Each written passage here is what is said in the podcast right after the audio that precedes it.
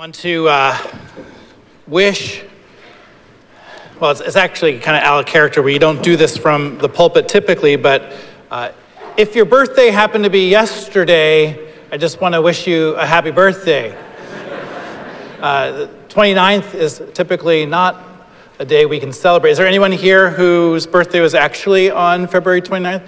So at the 8:30 service, one person actually raised their hand and said it was their birthday. So we clapped for them and quite a unique thing, but it, it's, I guess last week or so, um, Laura and I were trying to explain to our seven year old daughter uh, what leap year is all about and why we have an extra day, the 29th, right in the middle of it, and trying to explain the science and the earth. And it's, it's like it's complex and kind of hard to understand. And only comes around once every four years anyway. But it kind of, it, it, in some ways, it reminds me of the Transfiguration uh, from that perspective, because this story is, seems a little odd or different than all the other stories. Just kind of sits out there uniquely uh, by itself. Uh, it's complex. It's kind of hard to understand what's really going on uh, in this story.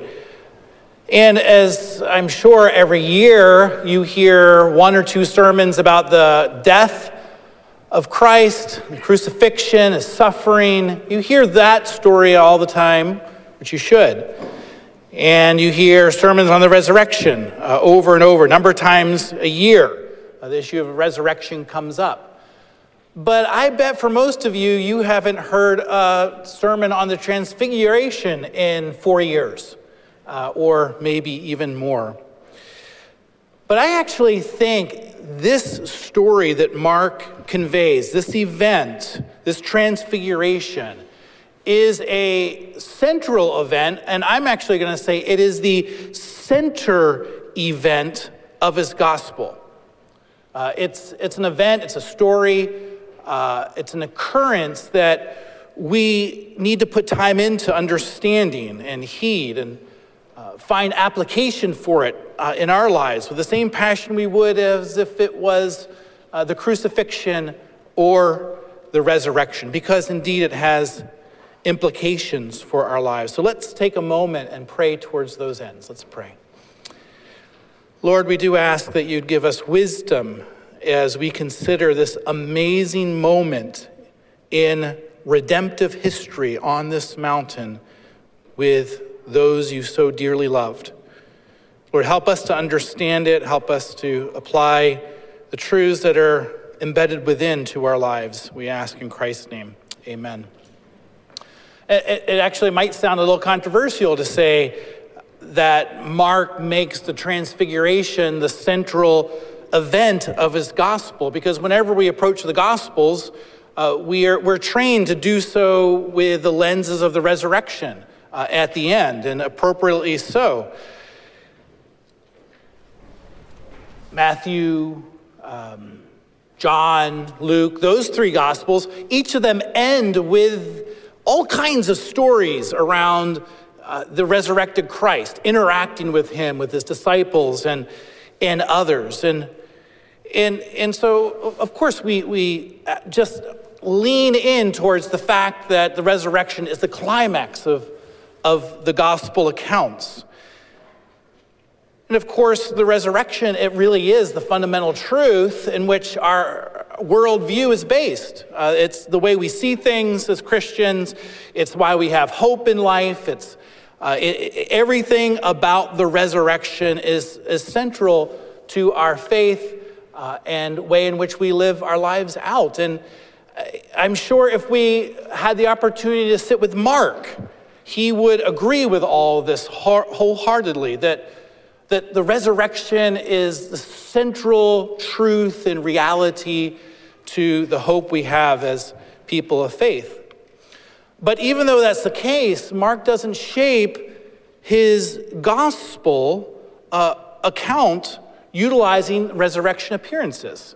Uh, in, in fact, when you look in chapter 16, you don't meet a resurrected Christ uh, in the same way you do in the other Gospels. You hear an angel make a proclamation that indeed he's risen, but from that point on, there's no in personal interaction of, of Jesus with other people in that context. Uh, the resurrection, it, it just doesn't appear in the same way. And actually, the very end of it, it, it, it actually kind of ends with a fear filled, almost depressive note in, Ma- uh, in Mark chapter 16, verse 8. After the interaction of the angel uh, at the tomb with these women, Mark, Mark tells us that the women fled the tomb in fear and said nothing to anyone. That's how Mark ends his gospel. I mean, they do end up telling others. The other gospels say that they actually do go and interact with Peter and others to tell them what has happened. But not in Mark's gospel. That's it. That's how the gospel of Mark ends. In fact, the uh, end of Mark felt so anticlimactic that at some point in the early transmission of the gospels, uh, you know, as they're being told or written out, at some point, someone stuck on an epilogue uh, that was added. And, and if you look at it, it's much more cheerful and, and uh, upbeat. You can read it in Mark chapter, not, chapter 16, 9 through 20. Uh, most of our Bibles, it'll actually note in there that the earliest manuscripts didn't have verses 9 through 20 uh, in them. And as I said, as, as you read them, it, it, that section, it's positive, it's triumphant. Uh, it, it's a great ending, you know. It, it stylistically, though, if you look at it, it looks different. It sounds a little bit different than what Mark's writing has been. Uh, and, you know, it, it's sort of, it's happy. well, Mark doesn't end his gospel that way. What Mark ends the book, his book on, is, is actually, it's mostly focused in on the crucifixion.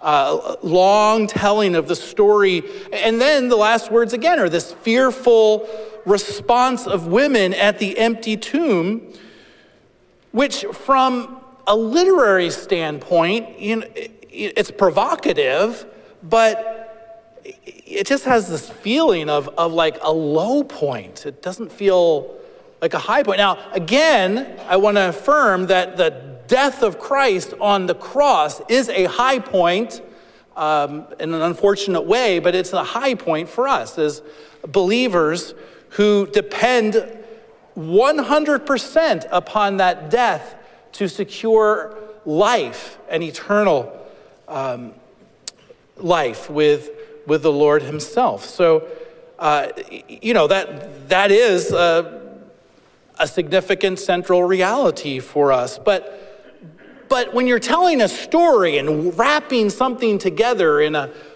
beautiful package, when you end with the hero being crucified and dead, and with one little statement that, well, he's resurrected, and the very last picture is women hiding in fear, not knowing what's going on.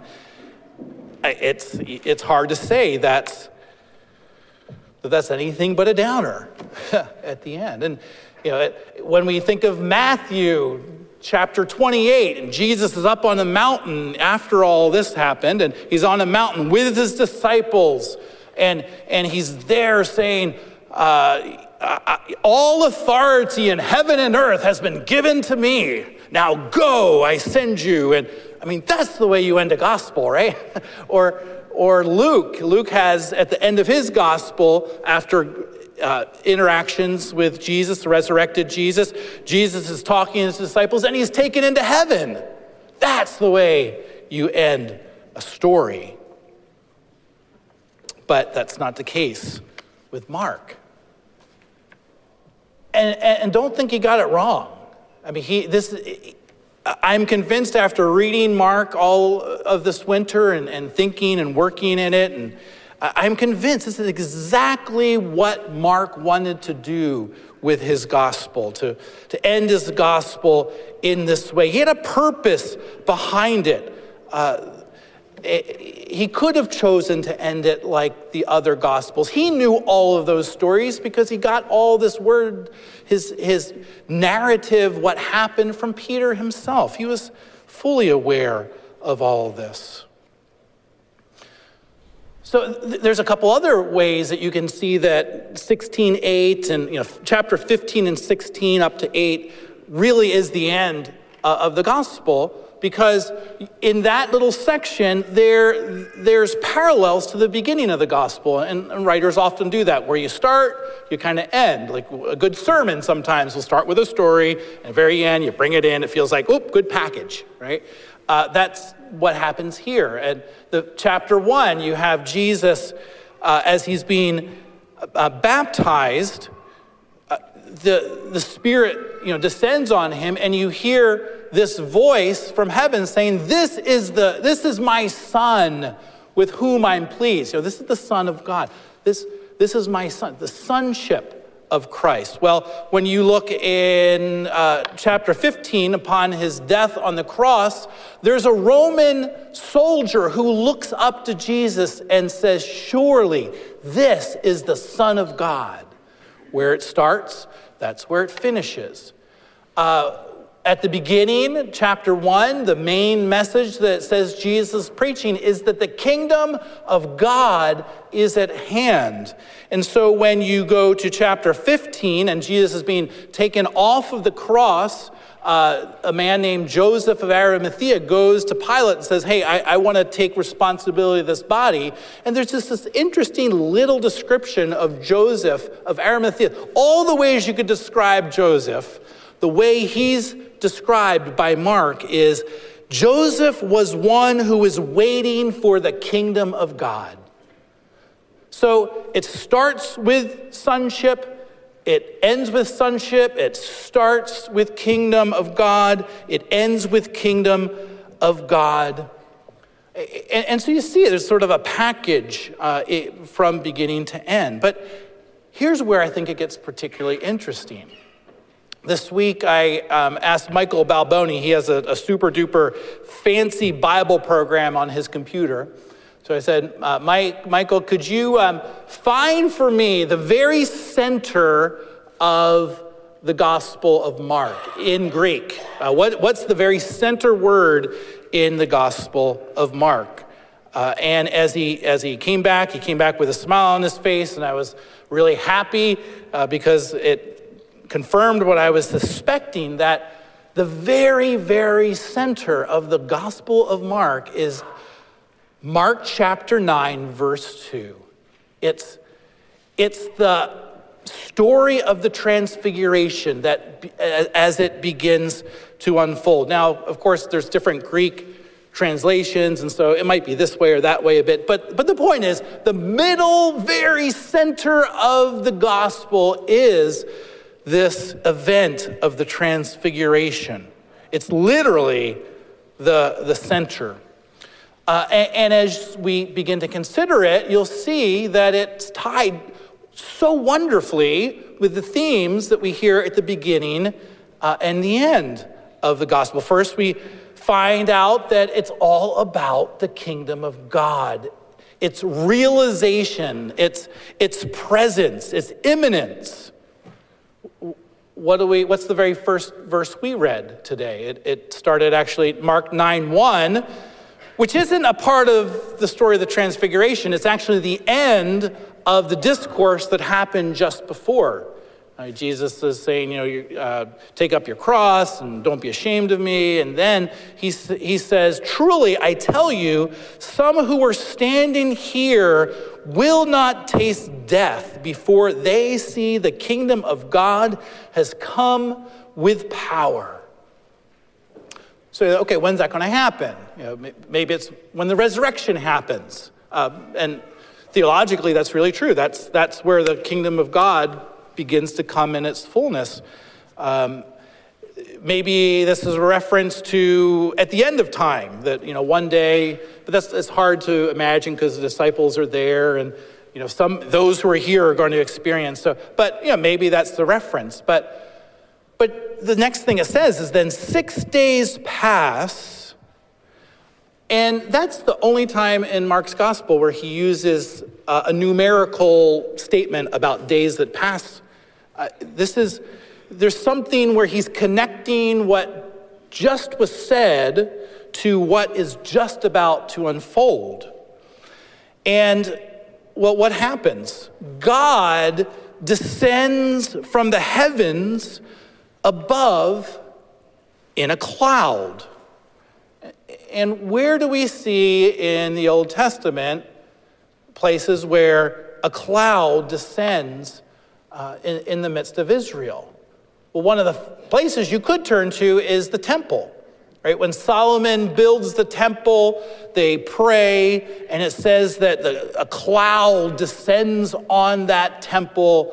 People go scurrying. It's the Lord Himself who, who shows up in the midst of His people. What's the temple? The temple is the palace of God. It's, it's the secure place on His mountain, Jerusalem, Mount Zion, this place where God Himself would be present with His people and rule among His people.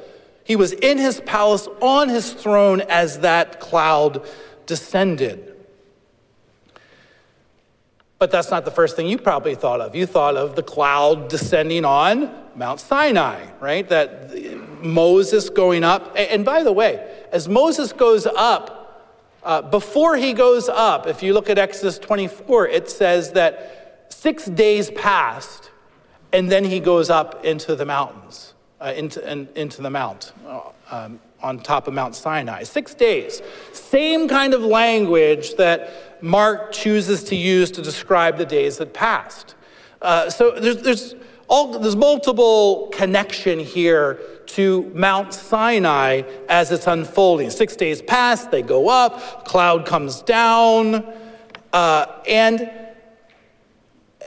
what, what was going on in Mount Sinai? When the cloud, what, what is happening?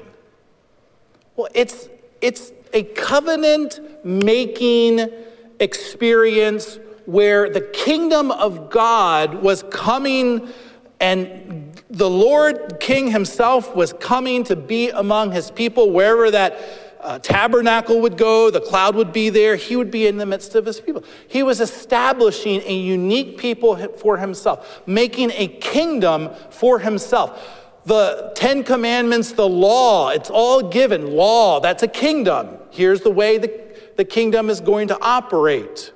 And so Mount Sinai was uh, the place in which the kingdom of God in that um, dispensation, that time period, was established among his people. Uh, and of course, not only that, then you have Moses himself present, right? Moses and Elijah. And commentators usually, when they think of Moses and Elijah in this context, they think, well, Moses represents the law and Elijah represents the prophets. And so both the law and the prophets are there with Jesus, affirming that Jesus is the fulfillment of all of the corpus of Old Testament expectation. And, and that's true. That, uh, you can't argue with that. That's, uh, uh, that's completely true. But I would go a little bit further and say it's not just sort of a general statement about Old Testament and law and prophets, but it's actually all about kingdom. Because again, when Moses goes up onto the mountain, it's all about establishing uh, God's rule among his people. And the same is true with Elijah. Elijah, the ex- expectation after the exile, after the kingdom fell apart and the people came back in the land, uh, you know, Elijah had been taken away, and there was always this expectation that Elijah would come back, and as our passage spoke about, Elijah would restore all things. Well, what restore what things? Restore the kingdom of God. And so you have both of uh, Moses and Elijah as the one who started, established the covenantal kingdom presence of God in the midst. You have Elijah, who's the one supposed to be coming, and then the restoration of that kingdom would happen. So they're both there to testify to the fact that the kingdom of God was now uh, imminent and present and about to be fully established. And, but not only do you have the kingdom uh, metaphor coming in from all these different ways, but you have the king himself, right? Uh, here, Moses, I'm sorry, here Jesus is.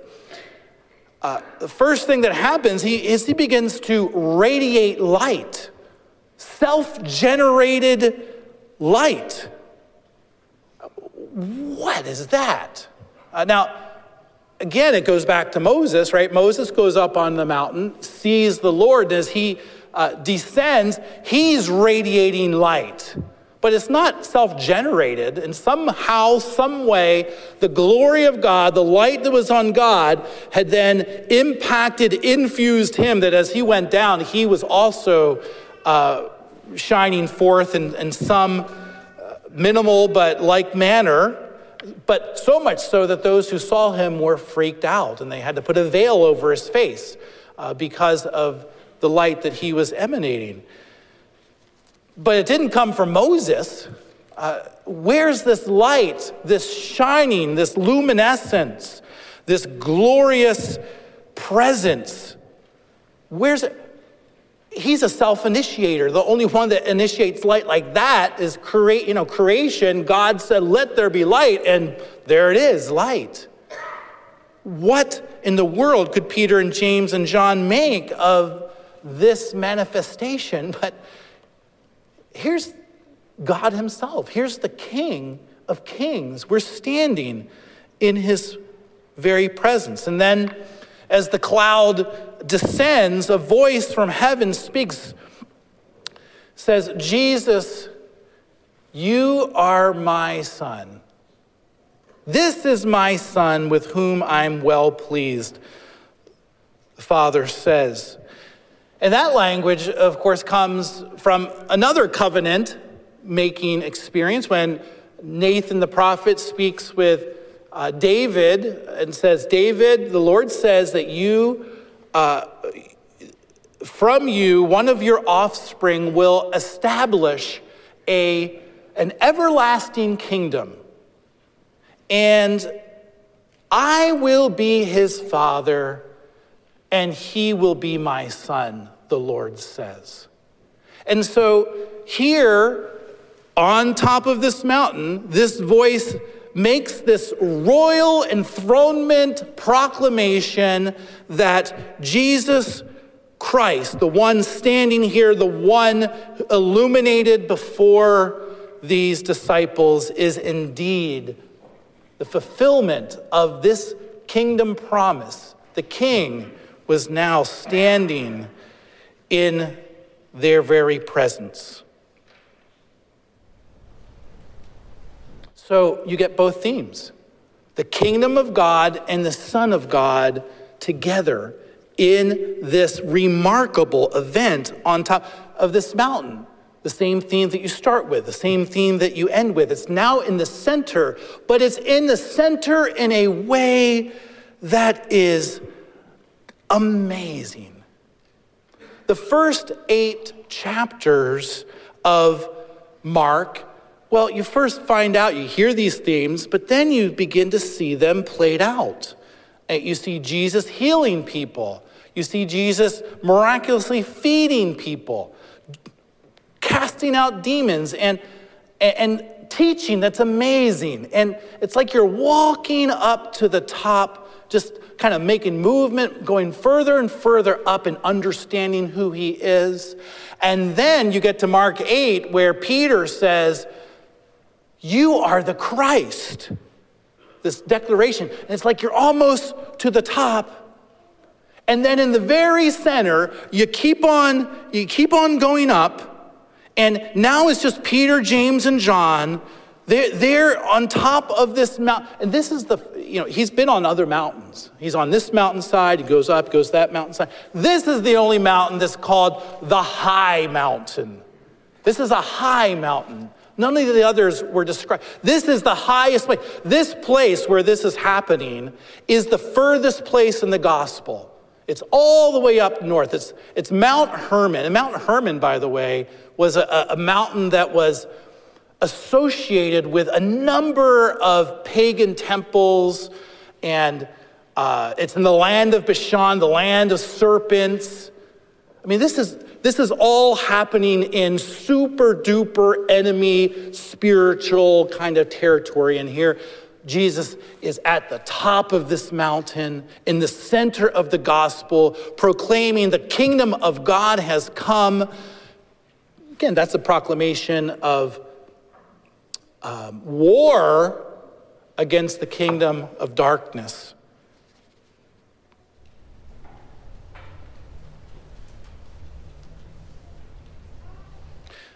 And, and just again, think about his, his presence, his, what he looks like in this statement. Is there anywhere else in Mark's gospel where you get a clear picture and vision of who this man is? He looks like the Jesus of the book of Revelation, just shining and glorious and powerful. He looks like Moses, but he's much, much more. He looks like King David, but he's much, much more. He looks like what it, Luke describes or in Acts uh, of Jesus of ascension on a cloud, riding the cloud. Now the cloud's there and he's there. He looks like the God of creation who says, Let there be light, and there's light.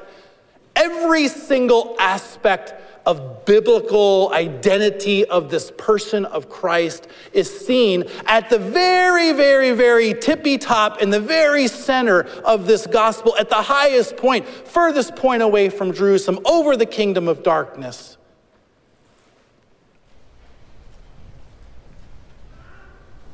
The Father finishes it off, doesn't he? With this statement from the heavens above This is my Son, whom I am pleased with. And what happens after the transfiguration? What happens after being at the top of this mountain? Well, now everything is downhill from there. From the height of that glorious moment, we descend into caustic contention with religious leaders, quarreling among the disciples, and betrayal by his disciples. And then you reach the nadir at the end of the gospel as Jesus is crucified under the thumb of Rome. In the Gospel of Mark, the transfiguration is the pinnacle moment of revelation that absolutely cannot and should not be missed. And then seconds later, poof, it's all gone. And there's regular old Jesus standing before the disciples, and then the descent from here to Calvary begins. Why, do, why does Mark tell his gospel on that kind of story trajectory? Why does he shape it in this way? Well, it's all about the disciples, isn't it?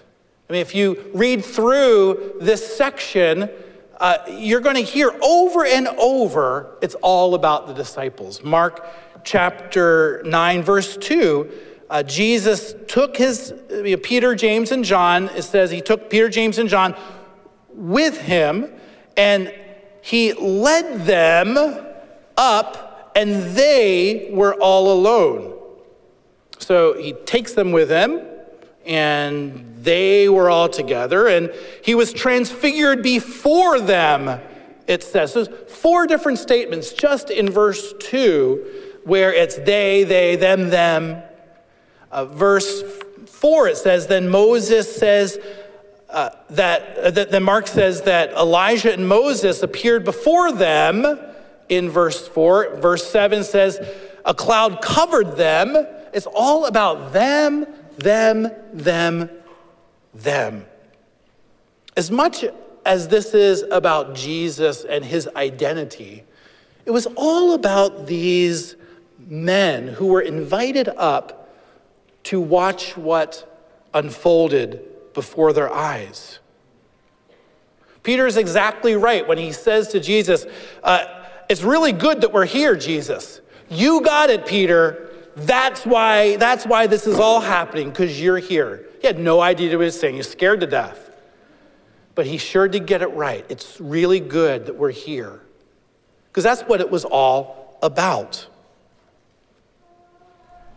So, after the dazzling light emanates from Jesus, after the appearance of Elijah and Moses, after the cloud, after this royal declaration of Jesus' kingship, what's the very, very, very last thing, the very tippy, tippy top of the pinnacle of, of revelation that happens? What is it? the voice from heaven says, Listen to him. That's what you heard echoing in the valleys below as it all disappeared. Listen to him, him, him, him. Right? Just that's that's all that was left. The bells and the whistles, they all disappeared. They were left with one single command Listen to him. That's what the transfiguration is all about. You see who he is, you, you see what he's bringing about. What should you do? You should listen to him. That's the tippy, tippy, tippy top of the event at the very center of the Gospel of Mark. You know, Nike Nike, they have a three word little pithy identity about them. Just do it. Wendy's used to have, um, what was it? Uh, Where's the beef? Three words. Where's the beef? Uh, McDonald's. What, what's McDonald's? It's, um, oh, you know it. It's, it's what? That's right. Well, I thought it was, I'm loving it. I'm loving it, right? So, what is the three word brand from the Gospel of Mark? The three word brand that we should take and sear into our side and into our heart is listen to Him. That's what it's all about. My, uh, my poor wife, Laura, she, I just drive her crazy because she'll go through, she'll tell me things. Uh, you know, Chris, you got to, you know, pick up Josiah at this time, and when you come home, make sure you get the laundry out of the washer and move it over to the dryer, and then put this on. And uh, she, she's telling me all kinds of good things about my life, what I'm supposed to do. And then, like five minutes later, I'm like, okay, Laura, what did you say? What was I? What was I supposed? To? I just drive her crazy because I'm looking at her, but I'm certainly not listening. Why did the disciples need to be on that mountain with Jesus? I mean, think about it. First, Peter just identified Jesus as the Christ. Isn't that good enough? Well, it certainly wasn't because right after that, Jesus basically says to him, Get behind me, Satan. You know, like you don't get it. You don't understand. You think you get it, but you don't get it. Peter needed to see even a greater revelation to understand who this Jesus actually was, that was his friend, but also his king. Jesus also had just said to them very hard words I'm going to die you need to get your head around that. And if you're going to follow me, you're going to have to take up your own cross. And it means denying yourself, it means your own kind of death. Those are tough words. And you're not going to do any of that unless you really, really believe that Jesus is who he says he is. They needed to see Jesus in his fullness in that picture. They needed to see that, particularly as they began to go down the mountain and towards the cross. Why did Mark shape his gospel like this? Well, Mark had two audiences, didn't he? The, the first, you know, this is the, this is the gospel to the Gentiles. They, they didn't understand any of the Jewish stuff. And so Mark writes this in a way that would be like, if you don't understand anything, let me try to explain to you who this Jesus is. Those, that audience, those Gentile, Gentiles, they were presented with Jesus as the one who brings the kingdom and the Son of God at the beginning of the gospel. And they, they read and they track with who Jesus is. And wow, look what he's doing. Wow, look at his teaching. And, and they're drawn into a greater understanding, moving up, moving up until you get to chapter 9, like, oh my goodness, this is who Jesus is. You know, Mark writes his, Uh, the gospel for the Gentiles from that perspective. But the second half of the gospel, he had a different audience. That audience, they, they were the Christians in 60 AD, 65 AD, 70 AD who were under severe persecution, who were suffering because of their testimony about their faith in Christ. And when you're suffering, particularly for your faith, your proclamation, the faith that you're holding on to relentlessly, and you're being persecuted because of it, you got to think is it really worth it?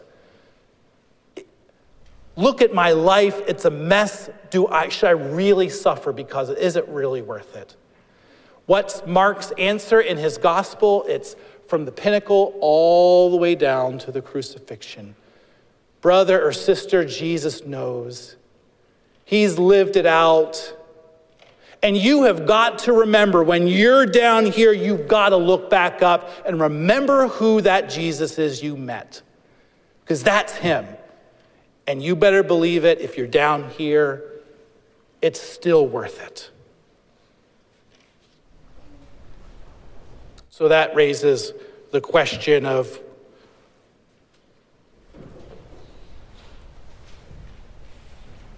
why is this gospel told for you? Are you listening? No, are, are you like those disciples who you, you, you have an idea of who Jesus is? You, you've, some of you have been at Park Street 30 years, 40 years. You've heard it all, and you just, oh, I know, I know he's the Christ.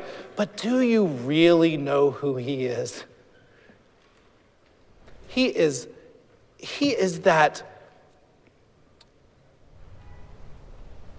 he is the Son of God on the mountain in full glory and manifestation of who he is. Do you know him yet? There's probably still some growing left for you, those of you who are mature in your faith. Maybe you don't know him at all, and you're like those Gentiles. And so walk up this mountain, investigate who he is. And I am assured that if you do so with an open heart, you're going to be just like those three, brought into his presence and understand a deeper appreciation for the one who has the ability to save you from your sins.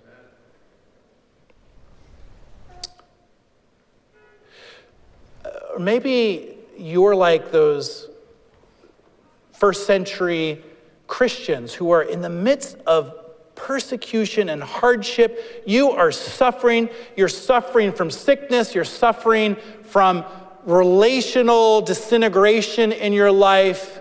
You're suffering because of your testimony in Christ. You're just suffering right now. And you're here. I know you're here. And you're thinking, is it worth it? Is it worth it? Look back. Look up the hill Remember the Jesus of the transfiguration because, yes, brother or sister, it's worth it. Keep on going. What's it mean to listen to him? Listen to him. That's what the Lord says. What does it mean? You know, we, we I know like spiritual direction's a big thing right now, you know, where you, somebody helps you to sit quietly and read scripture and pray, and, and you're supposed to listen for God's voice. Lord, tell me what I, oh, and, and that's a good thing. You know, if, if the Lord speaks that way and it all works out, that's great. I hope, I hope he does. That's not what's going on here.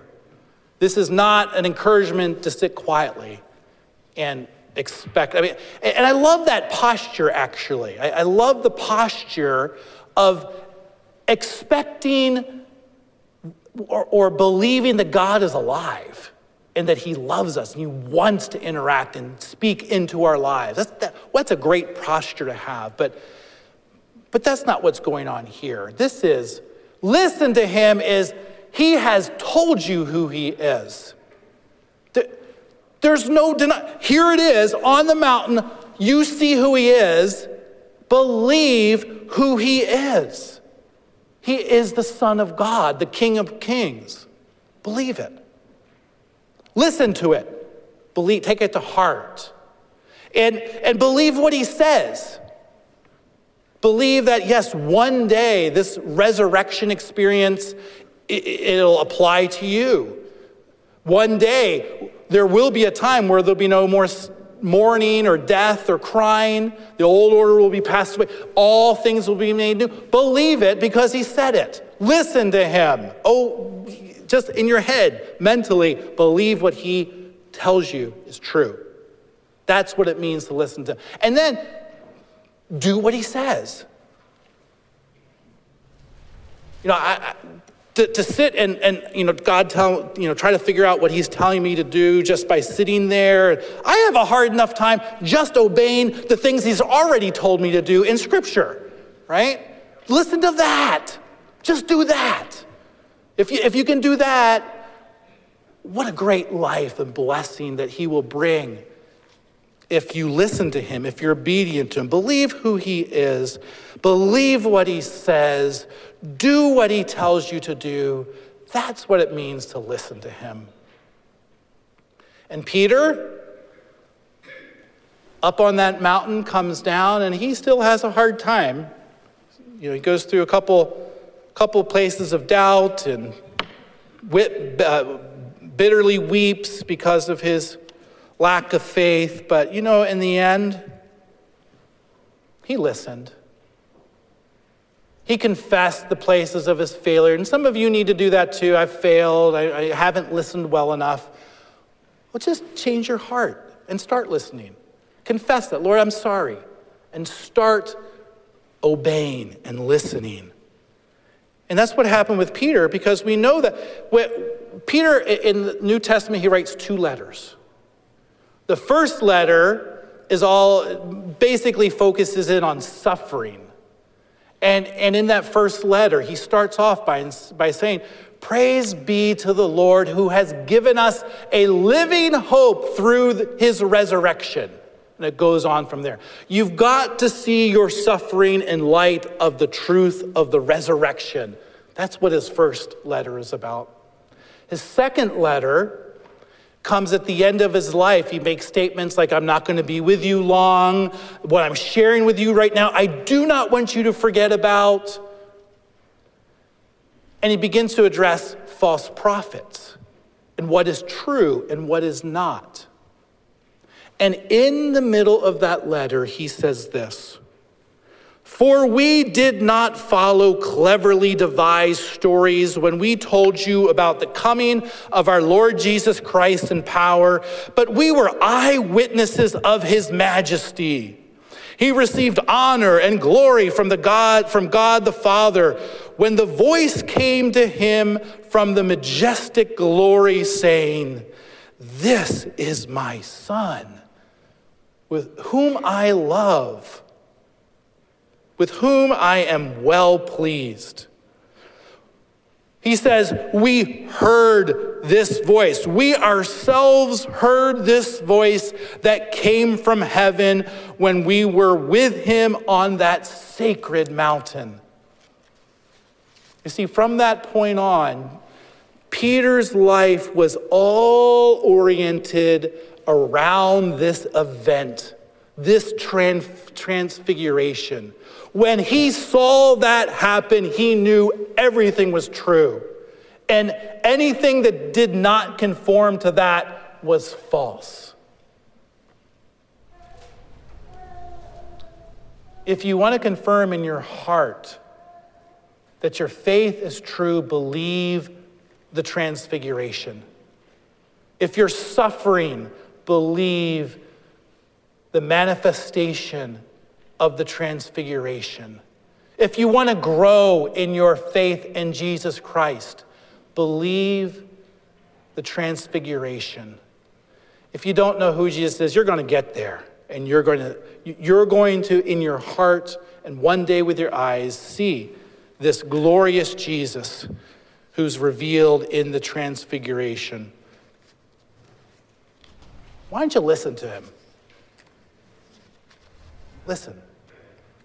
Let's pray. Lord Jesus, we thank you for your goodness and grace.